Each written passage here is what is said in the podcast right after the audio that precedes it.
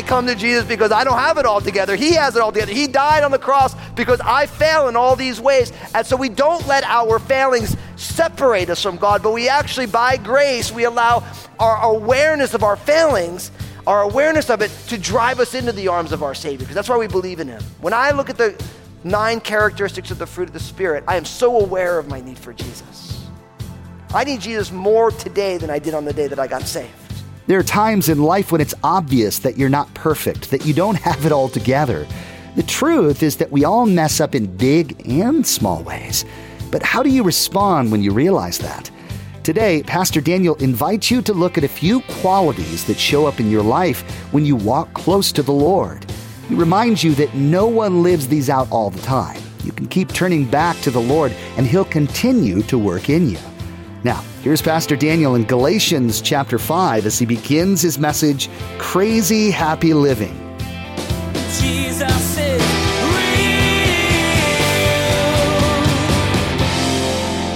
So here we are, the very last message in our Crazy Happy series. But just because it's the last message in the series, I think as a church family, we've really just begun exploring together what it means to walk in the happiness that God has for us. We're acknowledging the fact that 2020, no matter what it looked like for you, everybody lost stuff in 2020. That, that there was pain, there was issues that went on. We've lost loved ones. We've lost innocence. We've struggled. We've had all sorts of uh, cultural happenings between elections and uh, civil unrest. Things are still continuing on to this day. And for us to be the people that God has created us to be, I believe that God wants to do a work inside of our hearts. And so I believe that what God wants is He wants to really cultivate this res- restoration of our souls so that we can move into restoring our families and our church family and our community and our world. See, God wants to do a work in you before God can do a work through you. And you really, we really can't rush what God is desiring to do in each one of us. And so I'm really excited just to watch how God has been using this idea that God actually cares about our happiness you know, uh, and I'm always reminded of why happiness can be so fleeting. I said it many, many weeks ago now, but it's an important verse. It's Jeremiah chapter 2, verse 13, where God speaks to the prophet Jeremiah and he explains to them why happiness can be so hard to come by. Where Jeremiah, the Lord says to him, My people have committed two evils. They have forsaken me, the fountain of living water, and they've hewn for themselves cisterns broken cisterns which can hold no water. Now, in a lot of ways, that's why we struggle with happiness, because instead of finding our happiness in the Lord, who he calls himself the fountain or the source of all that is life giving, water. And you got to remember, for, you know, for us, it's different. We live in the Pacific Northwest, we're used to water. You know what I mean? Like you have all different types of water. You have reverse iodized water, you have electrolyte water, you have water out of the tap, which is still cleaner than the water that most people ever get anywhere. But we have all these different types of water. But in the desert where they lived long before, you know, Evian or whatever, it's like water was hard to come by. And so God calling himself the source of living water, he's saying, I am what nourishes you, what gives you life, what is essential. But what we have a tendency to do in looking for happiness, we forsake the Lord and instead we make for ourselves these little cisterns, these water containers. But then he says they're broken cisterns that can hold no water. So what's interesting is instead of the real thing, we look for the cheap substitute. And the problem with the cheap substitute is you can get a little water out of it, except it's leaky. And that's why the Bible says that sin is pleasurable for a season. Like you go for this thing. If I get this job, I'm going to be happy. If I get this and get married, it's going to make me happy. If I have kids, it's going to make me happy. And don't get me wrong, all those things might make you momentarily happily, right? But then the problem is, is the kids are great until they're up all night. Can I get an amen from all the, the young families, right? They're like, oh yeah. Well, I couldn't wait to have kids until I'm just like, man, I'm tired right now. And then Lynn's like, Dan, you don't even know the half of what's going on right now. Right? And, and so, so these things are beautiful, but the thing is, is they ultimately don't give you what you're hoping for in true fulfillment. Right? But it gives you a, just enough to make you think, oh man, I just, I, I, got, I got what I was looking for there. But you, then you keep searching. And for many of us, we're always searching for the next thing, right? I call this the hamster wheel of happiness seeking. There's always the next thing. Once I get there, I'll be happy. And if you notice, our culture is actually driven by that once you get on the step that you wanted to be on, then you always have to be pushing to the next step. And I think Jesus wants to bless us by removing us from that hamster wheel and saying, I want you to be happy and fulfilled in me right now. And then you're free to enjoy these things, not as things that you're trying to get life out of, but now you're there because you're fulfilled in me. And now I'm going to let you put life into these things. And that really frees us up because I'm here to tell you if you're looking to your spouse for happiness, you're never going to find it there, no matter how amazing they are. Because God didn't create your spouse to be your happiness creator. He created your spouse to be your companion. You're setting up for failure if your happiness is tied to their good mood or if they like the same movies you like or whatever the thing is. See, if you tie your happiness to your kids, then every bad grade, every lost job will be devastating. It's not what God wants. If you tie your happiness to your career, nothing worse than all you want is that promotion you get the promotion, you get the pay bump, and you also get 10 times the stress. You know, it's like, oh, this is hard, right? And we're so used to this kind of journey that we're on. But I think that God wants us to step off that journey and say, Lord, I'm going to abide in you, Jesus. I'm going to let you, in who you are, bring me the deepest and greatest fulfillment. And then I'm going to be free to enjoy my job and my singleness or my marriage or my you know my job my kids my grandkids the neighbors sports all these different things. Because jesus has to be the center. And really the crazy happy journey that we're all on is a it's a journey of learning how to simply respond to jesus. Now we've looked at the beatitudes and we've looked at the first half of the fruit of the Spirit. In the book Crazy Happy, I take the nine Beatitudes, I link them up to the nine fruit of the Spirit. And I really think that's the secret sauce of the Crazy Happy book. When you put those things together, and all of a sudden we get to explore these two famous passages. But for this series that we're doing here, if I, if, if I was just going to preach the book, then we didn't have to write the book, and you know how that all goes. So it's like, I want to give you other things to think about. And so we've been looking, first we looked at the Beatitudes, and now we're looking at the fruit of the Spirit. And so we're going to we're gonna do the remaining five characteristics of the fruit of the Spirit together today. So open your Bibles, Galatians chapter 5. We're going to be taking verses 22 and 23 together. So if you brought a Bible, I want you to uh, open that thing up. Paul's letter to the Galatians, Paul's letters. It's his first shorter letter. So you know you have the Gospels and the New Testament, then you have the book of Acts, and you have Paul's letters, Romans, 1st and 2nd Corinthians, and then Galatians is one of his shorter letters. If you didn't bring a Bible with you, don't worry. You have a mobile device. Pull that thing out. Galatians chapter, just type, put, type in your favorite browser window or Bible app, Galatians chapter 5. Now, if you've been around Crossroads at all, because I have five characteristics of the fruit of the Spirit, that means I have to do five points today. And normally, it takes me like forever to do three points. So I'm gonna, I'm, I'm and you, people are starting to chuckle. They're looking at their watches, like, oh no, here we go. But I, I'm gonna take these more briefly, and I know that I could take each one of these characteristics and I could do a 10 week sermon series on it and still not scratch the surface on the depth of the meaning. But we're just going to kind of take some big ideas for us to be able to apply to our lives. Let me read it to you. Galatians 5, verse 22 says, But the fruit of the Spirit is love joy, peace, long suffering, kindness, goodness, faithfulness, gentleness, and self control. Against such there is no law.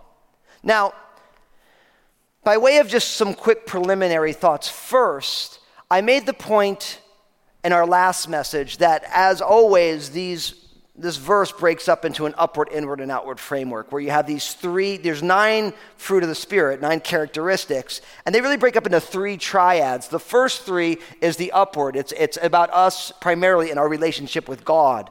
The second three focuses outward on us and our relationship and how we treat other people. And then the third triad is really inward us and how we move through the world because of who Jesus is. So there's this upward, inward, and outward framework that we're always finding all through the scriptures because that's what real, real life is. Life happens in three directions it's you and your relationship with God because of who God is, it's how you view yourself, your identity. And we all realize, and we talk about it here a lot, that our views about God and how we see ourselves then drives the way we treat other people. See, one of the issues we have in our society is everyone is, is completely uh, shocked by the way we treat one another. As we should be, because you see all the, the horrible things that people do to each other today. But you have to realize that the, the ethics of how we treat each other is actually driven by what we view about God and how we see ourselves. And however you view God and however you see yourself, that gives you the liberty to treat people a certain ways. And so when the Lord, Yahweh, and Jesus is our upward, then it drives our inward, and our inward is through the lens of the cross, and then we move out into the world. So I think the only way to have ethics or ways that we treat people that are truly beautiful is to know Jesus and to really let Jesus form you. Now, what we have right now is we also have people who are Christian, you realize that they're, they're not really mature enough to be able to live in the world as salt and light. And we see that going on. And, and let's just be honest, through 2020, we all saw ourselves in that, didn't we? We're like, I don't really like the way I'm responding right now. I don't really like the way I'm reacting to this right now. Hey, I got to grow here. This is not good. I'm not being patient. I'm not being all these different things. And so, so for all of us, we're on a journey. And secondly, these nine characteristics of the fruit of the Spirit, I want to put to you is a great grid through which you should look at how you treat people. You should memorize these nine and say, is the way that I am responding, reacting, the way I am uh, talking to someone, the way I'm thinking about someone, does it line up with these nine characteristics or do I not? And if they don't, then you need to amend your ways. You need to repent. You turn to the Lord and say, Lord, I'm sorry. This is because you know that you are in Christ and walking in the Spirit when this is the qualities of your life. Does that make sense? So you have to you want to ask yourself those hard questions. And I always like to remind people when you take the fruit of the spirit and you apply it to your life and how you actually treat people, you're going to see that you fall short. And that's a good thing because when you realize that you have fallen short, you first realize this is why I believe in Jesus in the first place. I come to Jesus because I don't have it all together. He has it all together. He died on the cross because I fail in all these ways. And so we don't let our failings separate us from God, but we actually, by grace, we allow our awareness of our failings, our awareness of it, to drive us into the arms of our Savior, because that's why we believe in Him. When I look at the nine characteristics of the fruit of the Spirit, I am so aware of my need for Jesus. I need Jesus more today than I did on the day that I got saved. I need Him.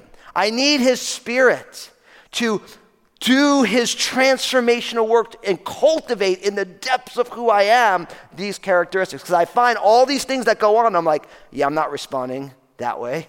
That's not a fruit of the Spirit. That's not a fruit of the Spirit. Oh, wait, I shouldn't be like that. And for many of us, we're so used to being this way that we don't let the Lord do that work of humbling us and driving us into the arms of our Savior, who knows that this is what we are, loves us still, and is, is committed to changing us. So, as we jump on in here, we've already looked at love, joy, peace, and long suffering. So, notice next it says that the fruit of the Spirit is kindness. And to quote my amazing beloved bride, Lynn, she always says, Daniel, I'm going to tell you all crossroads, kindness matters. Kindness matters. It, it's so simple. Kindness matters. Why? Because kindness is a quality that should pervade and penetrate the entiring of our nature. And really, what kindness is, it's a mellowing of all that is harsh or potentially austere in who we are. So, the opposite of gentleness is harshness.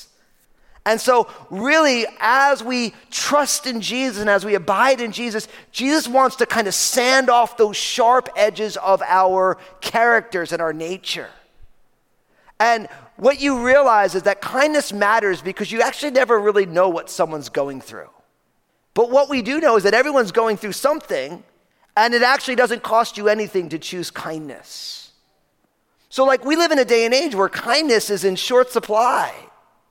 But it shouldn't be in short supply in the kingdom of God because when we abide in Jesus and when Jesus is our nourishment, then kindness should come more naturally to us each and every day. I'm reminded of Ephesians chapter 4, verse 23, or uh, 432, excuse me. It says, And Be kind to one another, tenderhearted, forgiving one another, even as God in Christ forgave you. Isn't it a beautiful verse?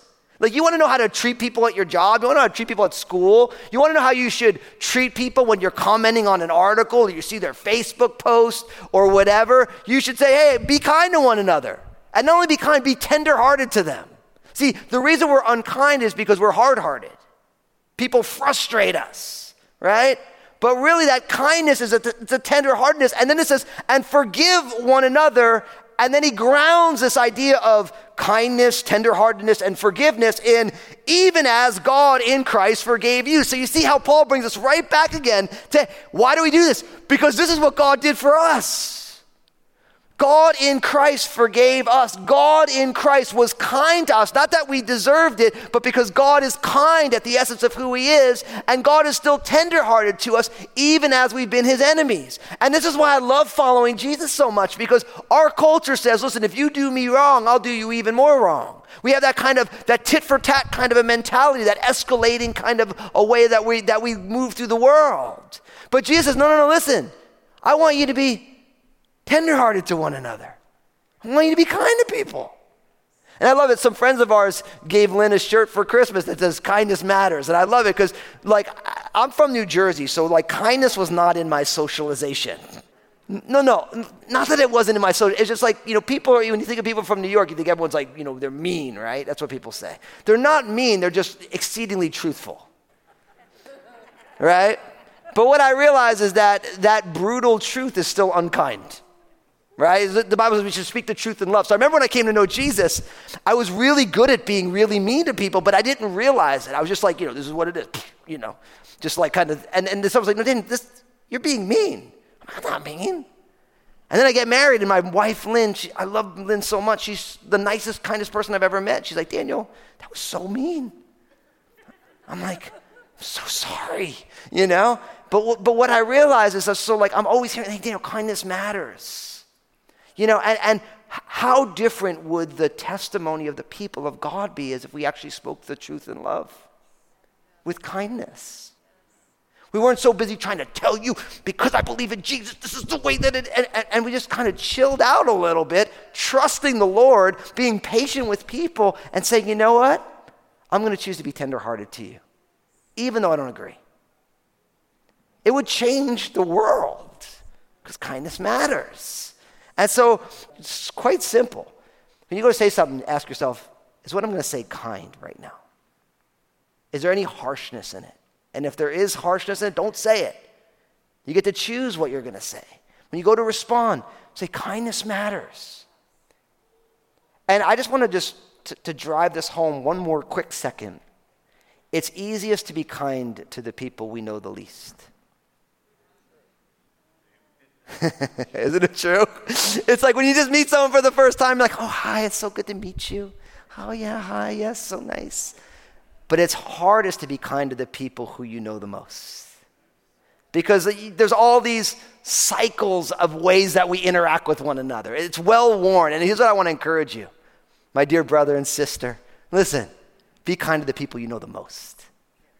Start today to be extra kind to the people who it's so easy to be unkind to. And don't forget, all this is grounded is listen, God knows you better than you know yourself. God, as the perfect father who's never sinned, has chosen to be in a relationship with ogres like you and me. You know? And it's like, and he's kind to us. And so, like, we want to just take, receive that kindness from the Lord, and then we want to now pass it along. So, man, how amazing would it be within families? You kids with your parents. I know your parents don't get it right now. That's what you think. And in some ways, you're right. One of the things I realized when I was younger, I didn't think my parents got it. And there were certain things I got, and there were certain things I didn't get. But you know what? As a parent, my kids are like, there's certain things dad doesn't get right now. So either way, there's certain things they're doing right, but you can still be kind either way. And I'll be honest with you, it's a lot easier to have healthy discussions about the things that aren't right when, there's, when it's shrouded in kindness, isn't it? say, listen, I love you. You're my mom. You're my child. Hey, listen, but can we just talk about this? And I just, I just want to understand. And can we work through this? And how, how do we find common ground here? When you do that, is instead of just being upset with one another and harsh with one another. So kindness matters. It really does. Now, someone is bound to say, but Pastor Daniel, should I be kind to them if they're not kind to me? And the answer, my friend, is absolutely. Why? Because Jesus doesn't say, says that we should return good for evil. That the believer should respond to cursings with blessings. See, again, it's so countercultural because really what the Bible is teaching us is because of who Jesus is, right? We get to cut off all of these cycles because now we don't need that person's kindness to choose kindness. We've already received it from the Lord, and so we just give it. We don't need them to, we, we go first because Jesus went first right? Jesus didn't need us to come to him. Jesus came from heaven's glory to earth on a rescue mission. So Jesus initiates. He is proactive and preemptive. And as his followers, we are also proactive and preemptive in kindness. And everybody in your world deserves Jesus' kindness as flowing through your life. And when we abide in Jesus, kindness happens because of who Jesus is. Now, from there, and I can go on and on and on, you know I can. The next characteristic of the fruit of the Spirit, I love it goodness. I like that. The fruit of the Spirit is goodness. Now, I would say it this way goodness leads to repentance. Goodness leads to repentance. Now, when, when you think about the idea of goodness, goodness is kindness but it's really kindness in action. It's talking about our words and our deeds. It, it's, it's us now taking all that is good and living it outward. A lot of people would say that the word goodness is also very closely linked in the words, uh, you know, uh, meaning with the idea of generosity. Now, we always think of generosity as financial or material generosity, but it speaks of a, a generosity of spirit, a generosity of personality. So if you think about it, the upward ones are love, joy, and peace. And, and, and, then the inner person, the outward characteristics are now patience, kindness, and goodness. So really what it is is God wants us as we abide in Jesus to say, my job in all of this is to be a, a force for good in people's lives. I want to be somebody who is generous with my time, generous with my attention. And I say that goodness leads to repentance because actually I'm just quoting Romans chapter 2, verse 4. And, and it's one of my very favorite verses where it says this the Apostle Paul, Romans 2 4, or do you despise the riches of his goodness, forbearance, and long suffering, not knowing that the goodness of God leads you to what? Repentance. Now, you, you see what he's saying here. He, Really, in Romans 2, Paul is having like a faux argument with someone who's arguing with him about his theology. And he's saying that, listen, when you're judging other people, really what you're doing is you're despising the riches of God's goodness and God's long suffering and God's ability to bear with people. And he says, you know, and then he says, didn't you forget that it's God's goodness that leads you into repentance? Jesus is As you've learned through this series, God wants you to have a crazy happy life, but it doesn't always come in the ways you expect. Today, Pastor Daniel explored a few characteristics that flow out of you when you're living connected to God. He encouraged you to dig deep in the Lord so your life can overflow with goodness, which is kindness in action. Then you can be a force for good in the lives of the people around you. Pastor Daniel's message today is just one of many he shared from a variety of books in the Bible. Would you like to explore more? Just visit JesusIsRealRadio.com to access our library of audio. You can also connect with Pastor Daniel on Twitter, Facebook, and Instagram through the links you'll find at the bottom of the page, JesusIsRealRadio.com. Hey, this is Josh, and I wanted to personally thank you for listening today to Jesus is Real Radio. Did you know that Pastor Daniel also has a TV program? It's called Real with Daniel Fusco. I want to encourage you to go to JesusIsRealRadio.com, click on the stations option in the main menu, and find out if Real with Daniel Fusco airs on a TV station in your area. Make sure to tune in again as Pastor Daniel will share more about what a goodness driven life looks like. You'll learn that it means that you blow past politics and opinion and seek out what God says about the situation. He'll remind you that God's goodness leads people to recognize their brokenness and need and then turn to Jesus to be rescued. This is just one more way God leverages the things in your life to bring you happiness and peace.